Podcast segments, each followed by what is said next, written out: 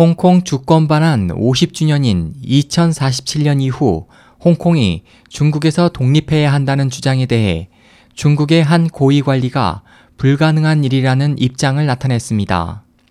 17일 홍콩 언론에 따르면 홍콩대 학생회지 학원은 최신호에 게재한 글 홍콩 청년의 시대선언에서 홍콩의 일국 양제, 한국가 두 체제에 따른 고도의 자치를 보장한 중영연합성명의 효력이 만료되는 2047년 이후 홍콩은 유엔이 인정하는 주권 국가가 돼야 한다고 주장했습니다.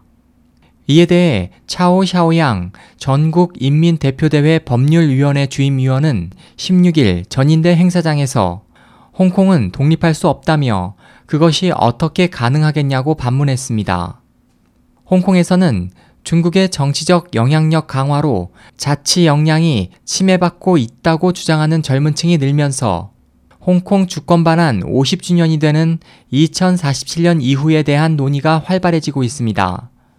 홍콩 자치를 중시하는 홍콩 공민당은 최근 창당 10주년 기념 선언문에서 일국 양제에 대해 중국 당국이 과도하게 내정에 개입하고 있다며 홍콩의 위태로운 미래에 직면해 자주와 지역, 다원주의 노선을 강화하고 필요시 시민운동에도 가담할 것이라고 밝혔습니다.